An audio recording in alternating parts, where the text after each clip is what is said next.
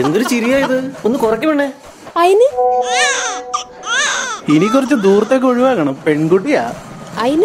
ഞങ്ങൾക്ക് ഇഷ്ടമുള്ളൊരു നടിയായിരുന്നല്ലോ നിങ്ങള്. കല്യാണമൊക്കെ ആയില്ലേ, ഇനി അഭിനയിക്കുവോ? സൂമ്പയ്ക്കൊക്കെ പോയി തടി കുറക്കണം കേട്ടോ, ചെക്കനെ കിട്ടണ്ടേ. ഓന്റെ ഇൻസ്റ്റഗ്രാം പേരിന്റെ വാലായിട്ടേ അമ്മേന്റെ പേരാ പോലും ഇട്ടത്. ഞാനിതൊന്നും നോക്കാറില്ല, എന്നോട് എന്റെ മോള് പറഞ്ഞതാ. എന്നിട്ടേ ഓക്കും അങ്ങനെ ആക്കണം പോലും. ഞാൻ സമ്മതിക്കില്ല. നമ്മളെ തറവാട്ടില് ആണുങ്ങൾക്കാണ് പ്രാധാന്യം. ആ, അതത്രേ ഉള്ളൂ.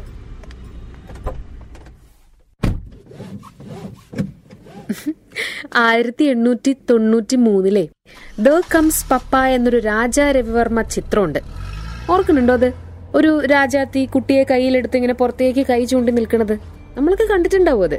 അത് ശരിക്കും ഒരു തിരിച്ചറിവായിരുന്നു കേട്ടോ ആ കാലഘട്ടത്തില്. അതുവരെ ചില പ്രത്യേക ഗോത്രങ്ങളില് അച്ഛൻ എന്നൊരു പദവിക്ക് വലിയ പ്രാധാന്യമൊന്നും ഉണ്ടായിരുന്നില്ല, അങ്ങനെ ഒരു പോസ്റ്റേ കാര്യമായിട്ടുണ്ടായിരുന്നില്ല. ആ ഗോത്രവും സംസ്കാരവും ആയിരുന്നില്ല ഏറെക്കുറെ നമ്മുടെ ചരിത്രം കേട്ടോ. എന്നാലും ഏറെക്കുറെ അവിടെ ഇവിടെയൊക്കെ എഴുതി വെച്ച നമ്മുടെ ഒരു ചരിത്രം വെച്ച് നോക്കുമ്പോ ഇവിടെ വലിയ പ്രശ്നങ്ങളൊന്നും ഉണ്ടായിരുന്നില്ല കേട്ടോ സ്ത്രീകൾക്ക് എന്ന് പറയാനാണല്ലോ എളുപ്പമല്ലേ. എന്നാൽ ഏതെങ്കിലുമൊക്കെ ഘട്ടത്തിൽ അല്ല ഇവിടെ പെണ്ണുങ്ങൾക്കും നല്ല പ്രശ്നങ്ങൾ ഉണ്ടായിരുന്നു, അത് അന്നും ഉണ്ട് ഇന്നും ഉണ്ട് എന്നൊക്കെ പറയുമ്പോ അതിന് തട്ടിക്കളയാനുള്ളൊരു എളുപ്പവഴി അത് പിന്നെ പണ്ട് ഇവിടെ തള്ളവാഴ്ചയായിരുന്നല്ലോ, അന്ന് ആണുങ്ങൾക്ക് ഒരു പവറും ഇല്ലായിരുന്നു, എന്നിട്ട് ആണുങ്ങൾ പ്രശ്നം ഉണ്ടാക്കിയോ? ഇല്ലല്ലോ എന്നൊക്കെ പറഞ്ഞ് ഇങ്ങനെ ഒരു പ്രശ്നമേ ഇവിടെ ഇല്ല എന്നങ്ങോട്ട് തോന്നിപ്പിക്കലാണല്ലേ. എന്നാൽ വളരെ ചുരുക്കം ഗോത്രങ്ങളിൽ മാത്രം ഉണ്ടായിരുന്ന പരിപാടിയായിരുന്നു ഈ തള്ളവാഴ്ചയും തായ് വഴിച്ചിട്ടയും. എന്ന് വെച്ചാൽ നമ്മുടെ മേട്രിയാക്കിയും മാട്രിലീനിയൽ സിസ്റ്റവും. മണ്ണിന്റെ ഉടമസ്ഥത ഉണ്ടായിരുന്നതിനാൽ ലേശമൊക്കെ സാമ്പത്തിക സ്വാതന്ത്ര്യവും സ്വയംവരാവകാശമൊക്കെ പെണ്ണുങ്ങൾക്ക് ഉണ്ടായിരുന്നു. മനസ്സിനടങ്ങാത്ത സംബന്ധക്കാരനോട് അതെ നാളെ തൊട്ട് വരണ്ടോ എന്ന് പറയാൻ പറ്റുമായിരുന്നു അവർക്ക്. മരുമക്കത്തായ തറവാട്ടിലെ എല്ലാ ചടങ്ങും സ്ത്രീ കേന്ദ്രീകൃതമായിരുന്നു. അമ്മയെ തളയ്ക്കുന്ന അച്ഛൻ സീനിലേ ഇല്ലായിരുന്നു. അങ്ങനെ താക്കോൽ കൂട്ടക്കാരയിൽ അങ്ങനെ തിരികി രാജാത്തിയായ തറവാട്ടമ്മയായിട്ട് പെണ്ണുങ്ങൾ അങ്ങനെ വാണു. പക്ഷെ ഇവരുടെ കയ്യിൽ നിന്ന് താക്കോൽ കൂട്ടം തട്ടിയെടുക്കാൻ ആങ്ങളയ്ക്ക് അധികം സമയമൊന്നും വേണ്ടി വന്നില്ല. ഗോത്രം കുടുംബത്തിലേക്ക് ചുരുങ്ങിയപ്പോ അമ്മാളും അമ്മയെ അടുക്കള വിഴുങ്ങി, അമ്മാമ്മ പെരുമ അങ്ങോട്ട് വിളങ്ങി. ശരിക്കും വളരെ പണ്ട് മുതൽക്ക് തന്നെ മണ്ണിനും പെണ്ണിനും അധികാരി പുരുഷൻ. ആ, വേറൊരു സംശയമില്ല. അങ്ങനെ അഭിപ്രായമുള്ളവരായിരുന്നു ഇന്ത്യക്ക് വടക്ക് വശത്തുണ്ടായിരുന്നവര്. അവര് കേരളത്തിലേക്ക് വന്നു. കൂടെ തൊട്ടുകൂടായ്മയും തീണ്ടിക്കൂടായ്മയും ദൃഷ്ടിയിൽപ്പെട്ടാലും ദോഷമുള്ളതും ഒക്കെ വന്നു. കൂട്ടത്തിലേറെക്കുറെ സ്വീകാര്യമായത് ആൺകോയ്മയായിരുന്നു. പിന്നെ മറക്കുടയായി, അകത്തമ്മയായി, അന്തർജനായി, വെറും പെണ്ണ് എന്നൊക്കെയായി. പിന്നീട് അടുക്കളയിൽ നിന്ന് അരങ്ങത്തേക്ക് പെണ്ണിനെ എത്തിക്കുക എന്നുള്ളതായി ഇവിടുത്തെ സാമൂഹിക വിപ്ലവകാരികളുടെ പ്രധാന ദൗത്യം. കേരളത്തിലെ നവോത്ഥാന പ്രസ്ഥാനം സാമൂഹികവും സാംസ്കാരികവും രാഷ്ട്രീയവും ആത്മീയവും വിശ്വാസപരവുമായ ഇടപെടൽ മാത്രമല്ല, സ്ത്രീ വിമോചനവും സ്ത്രീ സ്വത്വ വിചാരത്തിന്റെ പുതിയ വഴി കണ്ടെത്താൻ സഹായിക്കലും ഒക്കെ ഏറ്റെടുത്ത് നടത്തി. നാരായണ ഗുരു, ചട്ടമ്പി സ്വാമികൾ, ബ്രഹ്മാനന്ദ ശിവയോഗി, അയ്യങ്കാളി തുടങ്ങിയ മഹാന്മാരൊക്കെ സ്ത്രീക്ക് നീതി കിട്ടണം എന്ന അഭിപ്രായമുള്ളവരായിരുന്നു.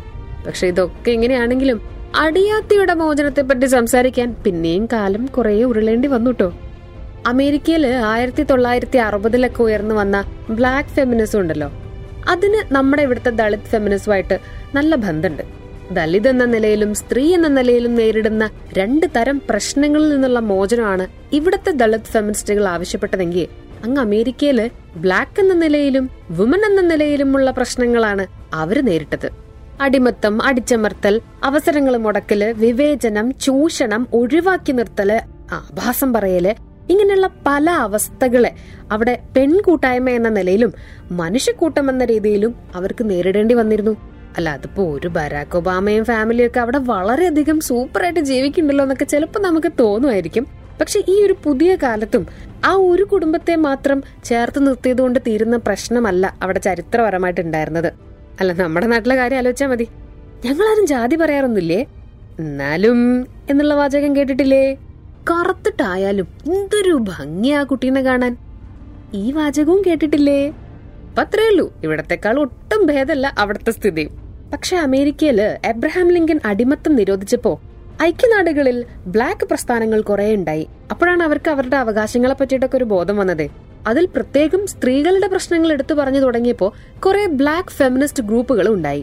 In search of our mothers garden എന്ന പുസ്തകത്തില് ആലീസ് വാക്കർ എന്നൊരു ചിന്തക അന്ന് പറഞ്ഞു, ഫെമിനിസം എന്നുള്ള വാക്ക് തന്നെ ഞങ്ങൾക്ക് ഉപയോഗിക്കാൻ പറ്റില്ല, ഞങ്ങൾ വുമനിസം എന്നൊരു വാക്കാണ് ഉപയോഗിക്കാൻ പോണേന്ന്. മൂന്നാം ലോക രാജ്യത്തിലെ സ്ത്രീകളുടെ പ്രശ്നങ്ങളുമായിട്ട് ഞങ്ങളുടെ പ്രശ്നങ്ങൾ ചേർന്ന് നിൽക്കുന്നുണ്ടെന്ന് അവരന്ന് തിരിച്ചറിഞ്ഞു. നമ്മളത് തിരിച്ചറിയാൻ പിന്നെയും കുറെ കാലം മുമ്പോട്ട് പോകേണ്ടി വന്നു കേട്ടോ.